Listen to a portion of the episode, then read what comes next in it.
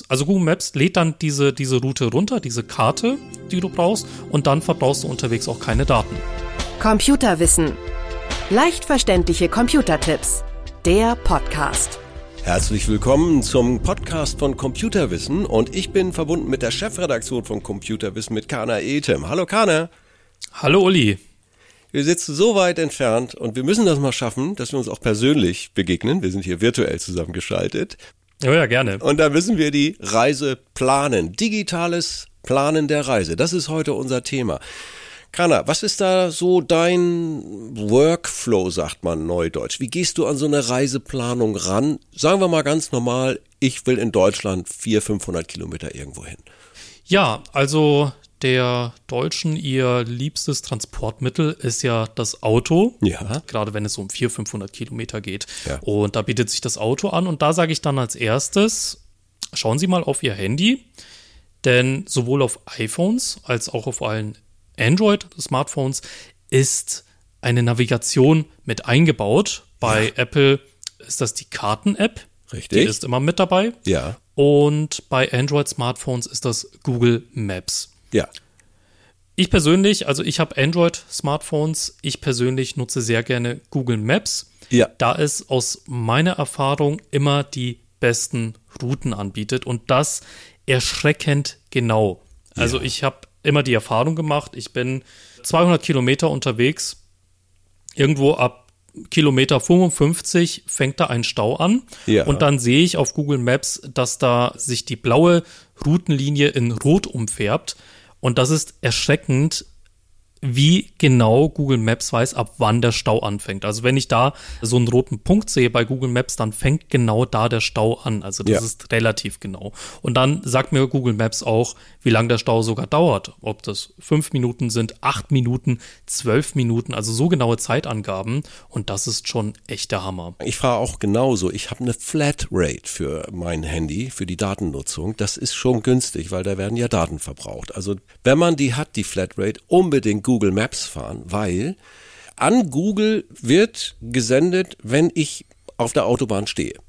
Da gibt ein kleines, was auch immer, Paketchen, Datenpaketchen. Das kriegt Google in dieser Verbindung mit und fügt es für alle anderen auch ein, die auf dem Weg sind. Daher kommt dann auf einmal, oh, da ist ein Stau. Denn woher wissen die das? So viel Staumelder kann man gar nicht elektronisch verbauen, wie Google da bräuchte. Aber so ist doch das Prinzip. Habe ich das richtig aufgeschnappt? Perfekt zusammengefasst. Also das ist im Prinzip so, wie kann Google einen Stau erkennen? Es sieht einfach auf der Autobahn sind jetzt auf einmal 30 Handys ganz nah beieinander. Ja. Und das muss dann auch bedeuten, dass da ein Stau ist. Und so wird es dann auch bei Google Maps direkt angezeigt. Und da ja so viele Leute einfach ein Android-Smartphone haben und auch sehr viele Leute auch auf iPhones Google Maps installiert haben. Sobald Ja. du auf dem iPhone Google Maps installiert hast, machst du da ja automatisch mit bei der Staumeldung. Und da das so viele Leute haben, funktioniert das auch echt genau. Super. Ich äh, freue mich direkt, dass ich mal was begriffen habe. Aber wie du, wie du schon gesagt hast, das ist ein guter Punkt. Mhm. Äh, bloß weil die Navigation kostenlos ist, heißt es nicht komplett kostenlos, Ja. denn es verbraucht Daten. Eben, Und ja. das auch nicht zu wenig. Daher mein Tipp, Google Maps bietet, wenn man die Routenplanung vorher macht, also wenn man zum Beispiel jetzt mal die Strecke München-Frankfurt anschaut, Ja. sind 400 Kilometer, Ja. da meldet Google Maps dann schon direkt, oh, auf dem Weg nach Frankfurt, auf der Autobahn gibt es bekannte Funklöcher. Ja. Willst du diese Karte oder diese Route vorher auf deinem Handy herunterladen und speichern? Nee, das habe Ja. ich noch gar nicht entdeckt. Echt? Also Google Maps lädt dann diese, diese Route runter, diese Ja. Karte, Ja. die du brauchst, und dann verbrauchst du unterwegs auch keine Daten. Cool. Und so kannst du dann sicher sein, dass dein Datenlimit dann nicht überspringt. Das wäre jetzt ein super Tipp für meine Frau. Die hat immer noch irgendwie so ein Daten, eine Begrenzung drin und ich sage immer, schalt halt nicht an, warte, dann bist du gleich leer gelutscht. Ich Genau. sag das immer mal so ganz einfach. Man kann das dann doch auch eigentlich schon zu Hause, wenn das ein bisschen überschaubarer ist, man kann das doch auch zu Hause mit dem WLAN schon runterladen und dann speichern. Ganz genau. Ja, super. Genau. Wusste genau so, ist- so ist die Funktionsweise. Wusste ich nicht. Ja, es muss ja einen Grund haben, dass wir miteinander reden. Wenn ich alles wüsste. Sag mal, Reisen 400, 500 Kilometer, da haben aber einige schon die Stirn gerunzelt. Da kann man ja durchaus auch schon die Bahn nehmen. Genau. Manchmal macht es ja von Hamburg nach Frankfurt auch schon Sinn, vielleicht einen Flieger zu nehmen. Ist jetzt wirklich nicht so CO2-freundlich, aber egal. Sind wir mal bei der Bahn. Was gibt's dazu? Hast du da noch Tipps? Auch da kannst du wieder Google benutzen, vor allem auch Google Maps. Ja. Da gibst du einfach mal die Route ein. Äh, sobald Google merkt, oh, das sind schon einige Kilometer mehr, Ja. die du da zurücklegen willst, schlägt er automatisch Zugverbindungen vor Ja. und schlägt auch automatisch einen Flug vor für diese Strecke, wenn, wenn dir das lieber ist. Ja. Und so kannst du dann auch entscheiden, ob du lieber das Ganze mit dem Auto machen willst, mit dem Bus, mit der Bahn oder mit dem Flugzeug. Also ta tatsächlich schlägt da Google Maps auch direkt die Strecken vor. Und wenn du diese Strecke kennst, also zum Beispiel jetzt die Zugstrecke, die da auf Google Maps steht, kannst du das direkt bei bahn.de eingeben ja. Und dann siehst du dafür auch die Preise. Also ich finde ja dieses Erlebnis, dass man sich die Bahnkarte im Bahnhof holt, ich finde das immer toll, weil man wird da hinterm Schalter, wenn das denn so einer ist, ein Bahnhof, wo es sowas noch gibt, muss man ja auch dazu sagen, wird man gut beraten, finde ich. Es kostet aber Zeit, ist so, ne? So. Und Kostet ich, mittlerweile auch eine Extragebühr, wenn du am Schalter beraten Ach, wirst. nee, ich war da Ja. lange nicht mehr. Ach, nee. Nee, dann, dann muss man wirklich sagen, äh, wenn Sie es noch nicht ausprobiert haben, das kostet ja jetzt zum Ausprobieren, man muss ja nicht gleich durchbuchen, aber bahn.de, gucken Sie mal rein, probieren Sie das mal aus. Die Strecke einzuprogrammieren, keiner. Also ich möchte da Mut machen. Mache mach ich was falsch?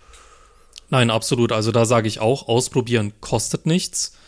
Man gibt einfach die Route bei bahn.de ein. Man, man gibt einfach ein, okay, wo starte ich und wo lande ich? Ja. Oder an welchem Bahnhof soll ich ankommen? Ja. Und dann macht bahn.de von sich aus schon Vorschläge und dann kann man eben schauen, okay, passt der Preis oder passt es nicht.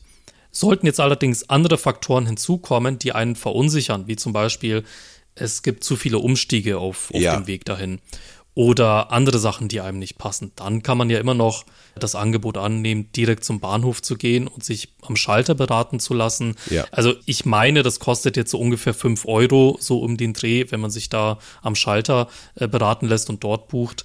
Aber zunächst einmal, wie du schon gesagt hast, ausprobieren auf der Webseite von bahn.de. Das kostet nichts und da kann man auch schauen. Wenn man so zum Ziel kommt, ist es ja auch schön. Ich bin da langjähriger Kunde bei bahn.de, plane alle meine Zugfahrten und da wird ja auch angezeigt, hey, da ist viel los, also da wird die Frequentierung, wie es so schön heißt, wie viele Leute werden denn diesen Zug benutzen, das wird auch schon angegeben.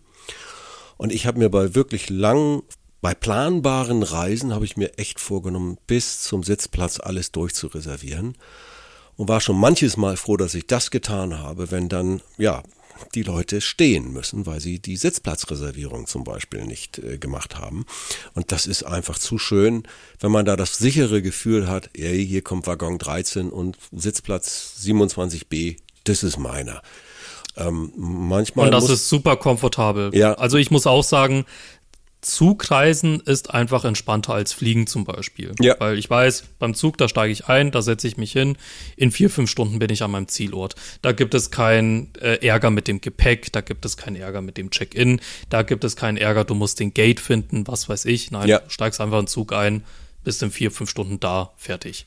Na, jetzt trommeln wir hier richtig für die Bahn. Da sollten wir direkt Honorar verlangen, liebe Bahn. Nein, ist, ich finde auch, man, es wird viel über die Bahn geschimpft. Äh, Ich setze einen drauf. Sie wird zu selten gelobt. Die machen nämlich auch einige Sachen mittlerweile richtig gut. Aber okay, nächstes Thema. Ich steige aus in einer Stadt und denke mir so, naja, ich guck mal, welches Hotel, das macht ja heute niemand mehr so. Wenn ich ein Hotel buche, gehe ich auch in die Portale oder nicht oder direkt. Was empfiehlst du, Kana? Also zunächst einmal kann man diese Portale, wie sie auch alle heißen, Booking.com, Ja. Trivago zum Beispiel, die kann man erstmal nutzen, um sich einen Überblick zu verschaffen Ja. und um erstmal zu schauen, okay, in welcher Preislage sind die Hotels ungefähr Ja. und wie sind die Bewertungen und wie ist die Lage. Ist es irgendwie in einer komischen Lage, wo man jetzt nicht unbedingt sein möchte? Oder gibt es außenrum genügend Parkplätze? Gibt es in der Nähe einen Supermarkt? Oder wenn man jetzt irgendwo im Urlaub ist, ist, ist der Strand gerade vor der Tür? Oder Ja. muss man da auch irgendwie jetzt zwei Kilometer laufen? Also um sich erstmal einen Überblick zu verschaffen, sind die Vergleichsportale super geeignet. Ja. Aber einen Trick, den ich dann auch anwenden würde, man hat ja den Preis dort gesehen, ähm, was da jetzt ein Hotel für so und so viele Nächte kostet.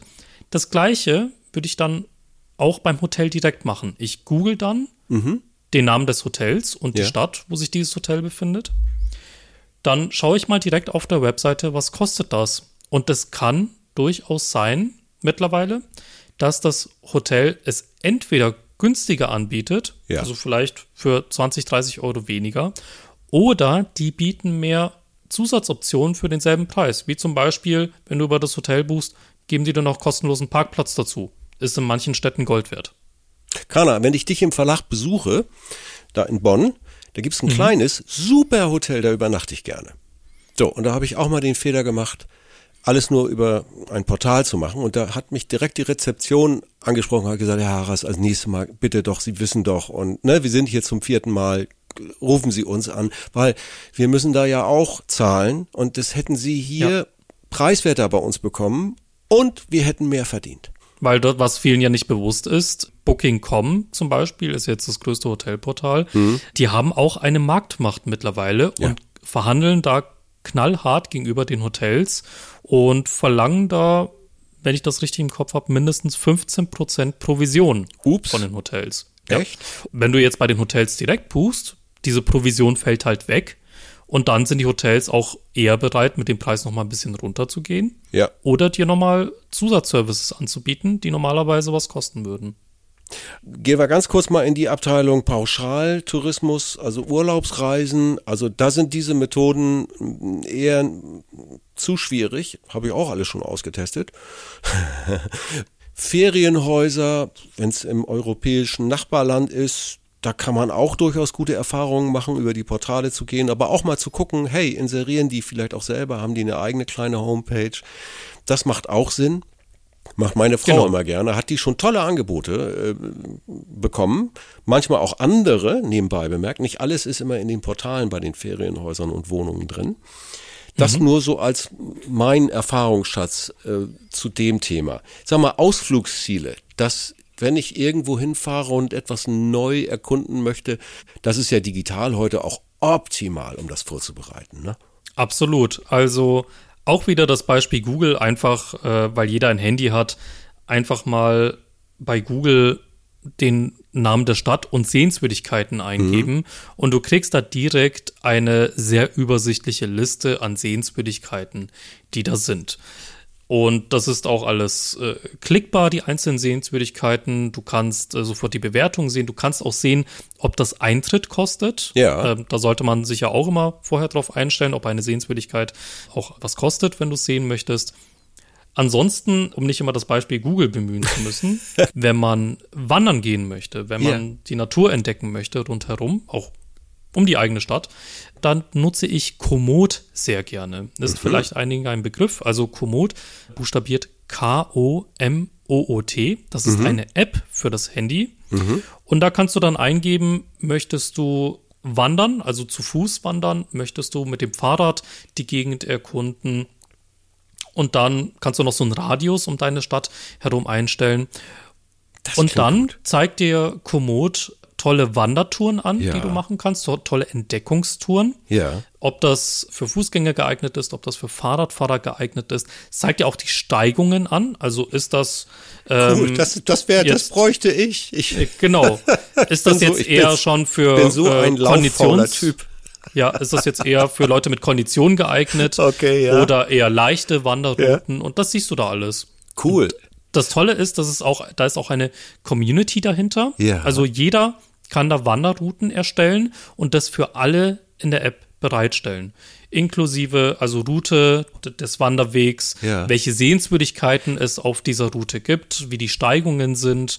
Ja, und so weiter. Also echt ein tolles Konzept. Das ist nicht unwichtig. Es gibt ja auch manche, die so ein bisschen halt nicht mehr diese Steigung körperlich einfach auch nicht mehr können. Oder wie Knie zwicken oder wie auch immer und so. Da ist das schon wichtig. Toll. Toller Tipp zum Schluss. Ey, wir gehen wandern mit Kaner. Super.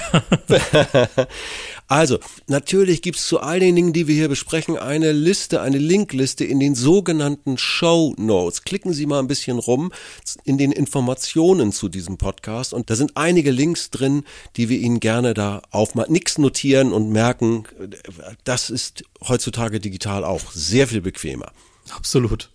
Ja, das war Kana Etem aus der Chefredaktion computerwissen.de. Lieber Kana, vielen, vielen herzlichen Dank, dass du so dein Füllhorn des Wissens wieder aufgemacht hast. Macht mir immer wieder Spaß, sehr gerne. Bis dann. Bis zum nächsten Mal. Danke, tschüss. Tschüss, bis zum nächsten Mal. Computerwissen. Leicht verständliche Computertipps. Der Podcast.